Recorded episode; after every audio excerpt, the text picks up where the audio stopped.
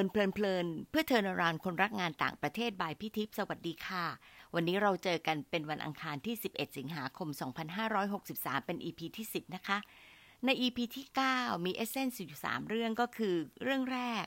เรื่องเล่าข้ามวัฒนธรรมทำให้เรามองเห็นและเรียนรู้วัฒนธรรมของคนอื่น แต่ขณะเดียวกันเราก็เห็นตัวเราเองได้ชัดเจนขึ้นนะคะ เรื่องที่สองอะไรที่เป็นความเคยชิน อาจจะเอากลับมาเพื่อที่จะทำให้ฉุกคิดแล้วก็ปรับตัวได้บ้างก็ดีนะคะ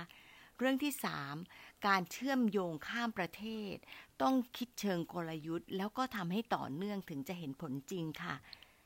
วันนี้พี่มีเรื่องเล่าเรื่องใหญ่เลยที่คิดว่าเราต้องรู้เข้าใจแล้วก็เอาไปปรับให้ได้ เรื่องนั้นก็คือเรื่อง plagiarism หรือการคัดลอกผลงานทางวิชาการนะคะ ทุกคนต้องทำความเข้าใจให้ดี โดยเฉพาะนักวิเทศที่เราจะต้องปฏิบัติตนเป็นแบบอย่างที่ดีของการเป็นพลโลกด้วยนะคะ ก็ติดตามดูค่ะ ยิ่งวันเรื่อง plagiarism ก็ยิ่งเป็นเรื่องสำคัญมากขึ้นนะคะ ไม่ว่าจะตั้งใจหรือไม่ตั้งใจในรูปแบบไหนก็ตาม แล้วก็ไม่ใช่เฉพาะคนไทยที่ชอบคัดลอก ที่จริงนักข่าว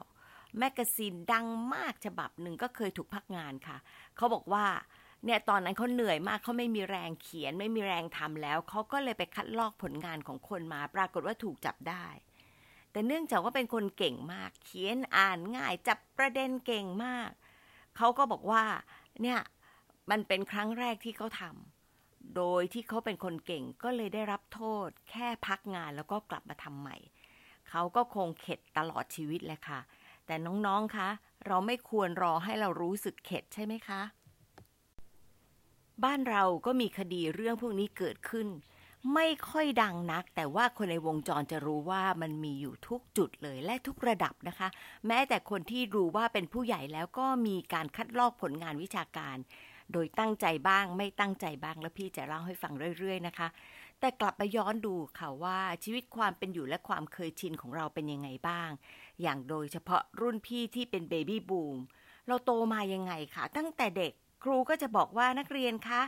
คัดลอกตามที่ครูเขียนไว้บนกระดานเลย เราก็ก้มหน้าก้มตาปฏิบัติตามอย่างดี เลยกลับมานั่งคิดค่ะว่าในเรื่องของภาษาอังกฤษด้วยเหมือนกันนะคะว่า เป็นยาขมของคนไทยมาก เรียนก็อย่างนกแก้วนกขุนทองแบบ How are you ที่พี่เคยเล่าไป เราเรียนแบบท่อง พี่เองก็ยังท่องหนังสือที่เป็น conversation ทั้งเล่ม แต่เนื่องจากว่า conversation มันเป็นเรื่องที่เราสามารถที่จะพูดกันได้ทุกวันทุกวันสื่อสารกันได้ มันไม่ได้ถือว่าเป็นการคัดลอกข้อความ นอกจากว่าเราจะหยิบยกมาทั้ง paragraph หรือว่าทั้งเรื่องใช่ไหมคะ ตอนนี้ที่สำคัญ พอมี Google แล้วตัดปะสบายมาก แล้วก็ยังมี Google Translate อีกเผลอๆเรื่องภาษาไม่ต้องเรียนแล้ว แต่ในขณะนี้ยังหนีไม่ได้ค่ะ เพราะฉะนั้นยังมีหลายจุด ในการที่เป็นยาขมของเราเนี่ย ที่เราจำเป็นที่จะต้องรู้เวลาเราใช้ แต่ที่พี่คิดว่าดูแล้วเป็นไอรอนีมันขัดมากเลย ในขณะที่เวลาเราจะพูดภาษาอังกฤษก็กลัวมากเลยกลัวผิดซะจนไม่กล้าเปิดปาก เลยพูดไม่ได้ซะอย่างนั้น กลายเป็นว่าเรามีปัญหาชีวิตมากจนถึงตอนนี้ หลายคนก็ยังบอกยังพูดไม่ได้ไม่กล้าพูด แต่พอถึงเรื่องเขียนตัดปะเนี่ย ไม่เคยกลัวผิดเลย พี่น้องไทยคะ คิดอะไรอยู่คะ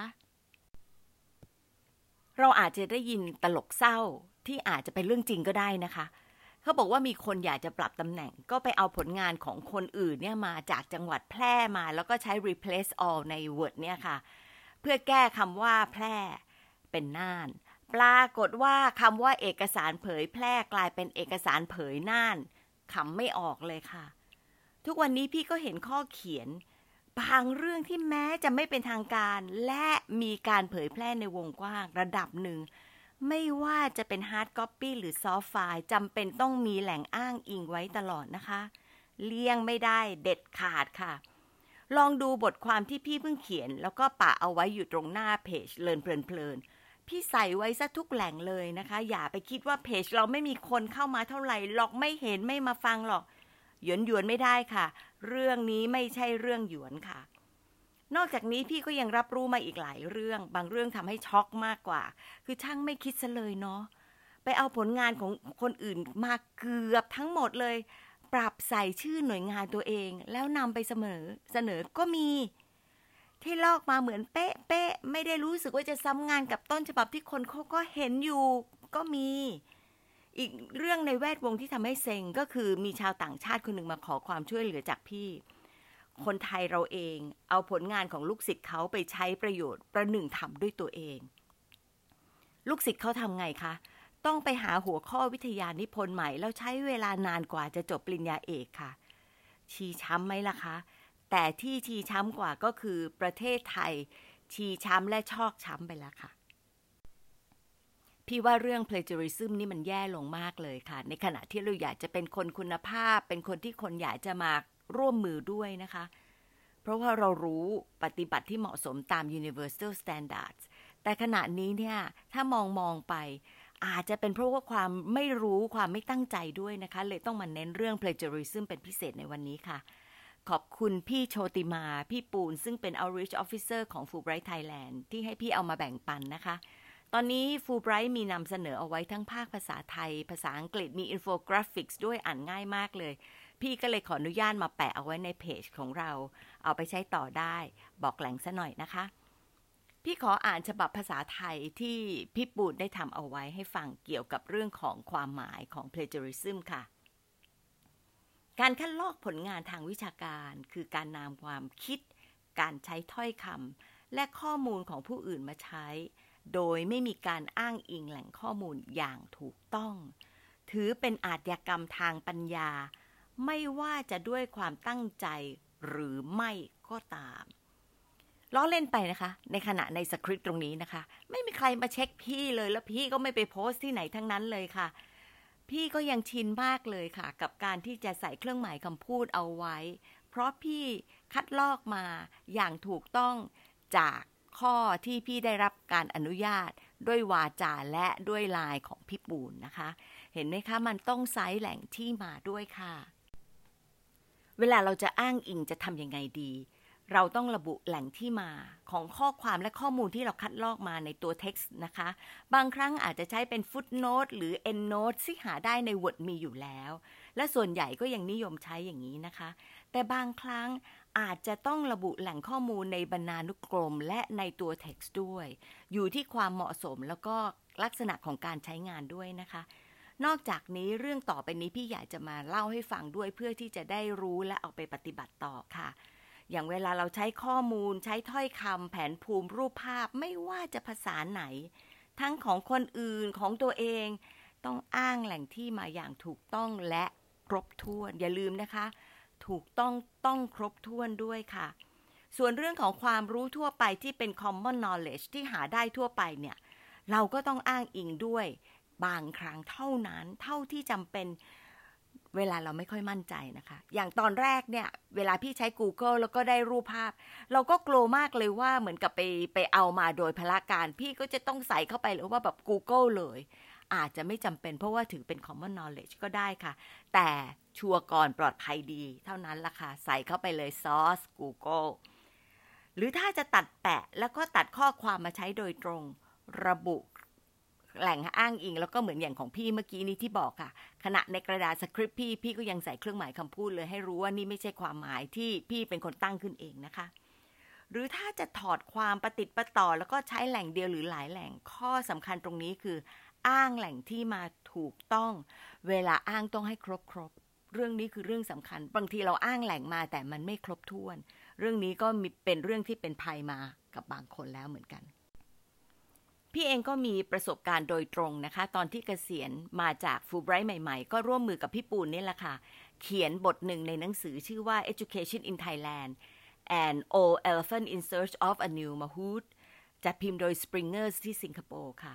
เราก็ประพฤติชอบ เพราะพอพูดถึง book chapter นี้พี่ก็ต้องบอกเลยว่าเขียนร่วมกับพี่ปูนปูนต้องให้เครดิตพี่ปูนนะคะ เพราะว่าเป็นคนเขียนร่วม แต่คราวนี้กว่าหนังสือจะพิมพ์ออกมาเนี่ยมันใช้เวลาเกือบ 2 ปีเนี่ยก็เลยเจออาจารย์ชาวอังกฤษสองคนคุยกัน เขาก็อยากจะมาอ่าน แล้วเขาก็มีความรู้สึกว่าเราน่าจะมาแบ่งปัน ก็คุยกับเขาว่า มันไม่ออกมาสักทีอะจะทำไงดี เพราะว่าจะเอามาเขียนใหม่และก็มาพิมพ์ ก็ไม่อยากจะได้รายละเอียดขนาดนั้นแล้วก็น่าจะเป็นไปได้ ปรากฏว่าน้องคนหนึ่งรีบบอกพี่ทิพย์คะไม่ได้ค่ะทำให้พี่เกือบจะมีประสบการณ์ลอกผลงานของตนเองซะแล้วล่ะค่ะ จะลอกงานตัวเองต้องอ้างแหล่งที่มา แต่ตอนนั้นมันยังไม่ได้พิมพ์สักทีพี่จะไปอ้างตรงไหนได้ สรุปจบไม่เขียนค่ะ ตอนนี้พิมพ์ออกมาแล้วนะคะ เพราะฉะนั้นอ้างได้สบายๆค่ะ แต่ในอีกด้านหนึ่ง พี่ก็ไปพูดตามที่ต่างๆ แล้วก็มีบางประเด็นที่เป็นเรื่องที่เราออกความเห็นจากประสบการณ์ที่เราบริหารทุนฟูไบรท์บางครั้งเป็นแผนภาพหรือว่าเป็นคำพูดที่เราอยากจะทำขึ้นมาเอง สิ่งที่เราทำได้ก็คือให้คนภายนอกรู้ว่า เรื่องพวกนี้เราคิดเราทำเราพูดเป็นผลงานของพวกเราที่ฟูไบรท์นะคะ วิธีการทำก็คือ พี่และพี่ปูนได้เอามาเขียน เป็นบทความต่างๆ แล้วก็โพสต์ขึ้นเว็บไซต์ แล้วก็โพสต์ตามที่ต่างๆ เท่าที่เราจะทำได้ ก็ถือว่ามีหลักฐานความเป็นเจ้าของแผนภาพและศัพท์ต่างๆ ตรงนี้ด้วยค่ะ ที่จริงมีซอฟต์แวร์ฟรีออนไลน์หลายตัว เช่น Grammarly plagiarismdetector.net หรือแค่ Google เข้าไป free plagiarism check นะคะ เราก็จะสามารถ cross check ให้ชัวร์ๆได้ แล้วก็ไซต์แหล่งให้ถูกต้องซะ พี่เพิ่งคุยกับ Fulbright Thailand มาเลยรู้ว่าจริงๆ เขาก็ใช้ซอฟต์แวร์ตรวจสอบพวกเอเซที่สมัครเข้ามารับทุนนะคะ และถ้าเจอว่ามีการคัดลอกผลงานมี plagiarism เกิน 15%ผู้สมัครคนนั้นจะถูกตัดสิทธิ์การสมัครไม่เท่านั้นนะคะ จะมีชื่อขึ้น blacklist ไม่ให้สมัครอีกต่อไปค่ะ น้องๆคะอย่าเอาง่าย ได้ไม่คุ้มเสียค่ะ การไม่คัดลอกผลงานของคนอื่น มันคือศักดิ์ศรีและความภูมิใจของเราที่เรามีความรู้ แล้วก็ทำให้หน่วยงานเราประเทศชาติเราเนี่ยมีชื่อเสียงที่ดีด้วยนะคะ ลองคิดอีกมุมหนึ่งคือจากมุมของเรานะคะว่า ถ้าเราเป็นเจ้าของผลงานแล้วเราก็ทำงานวิจัย ศึกษาคิดจนตกผลึก หรือเราถกอภิปรายจนได้เรื่องที่น่าฉุกคิดเป็นเรื่องดีดีคนที่ใช้ผลงานของเราก็ควรจะให้เครดิตเรา และที่จริง ต้องขอบคุณเราด้วยซ้ำที่เราแบ่งปันผลงานให้เขาเรียนรู้ใช่ไหมคะ เพราะฉะนั้นเวลาเราจะคัดลอกใครต่อใคร คิดและทำซะให้ถูกต้องค่ะ เราจะได้เป็นตัวอย่างของพลโลกที่ดีและมีปัญญาจริงนะคะ อีกไม่นานเกินรอ Fulbright Thailand จะจัดเรื่อง plagiarism ร่วมกับสำนักยุทธศาสตร์อุดมศึกษาต่างประเทศกระทรวงการอุดมนะคะ ใครสนใจติดตามข่าวค่ะ ถ้าพี่รู้วันเวลาที่แน่นอนก็จะส่งข่าวด้วยเหมือนกัน มารีเฟล็กกันตามเคยค่ะ คิดว่าเราพอเข้าใจ plagiarism มากขึ้นไหมคะ ต้องไปค้นเพิ่มตรงไหนบ้างเอ่ย ฟังแล้วรู้สึกยังไงกับตัวเองและคนรอบตัว ขอบคุณที่ตามฟังและพบกันอังคารหน้านะคะ สวัสดีค่ะ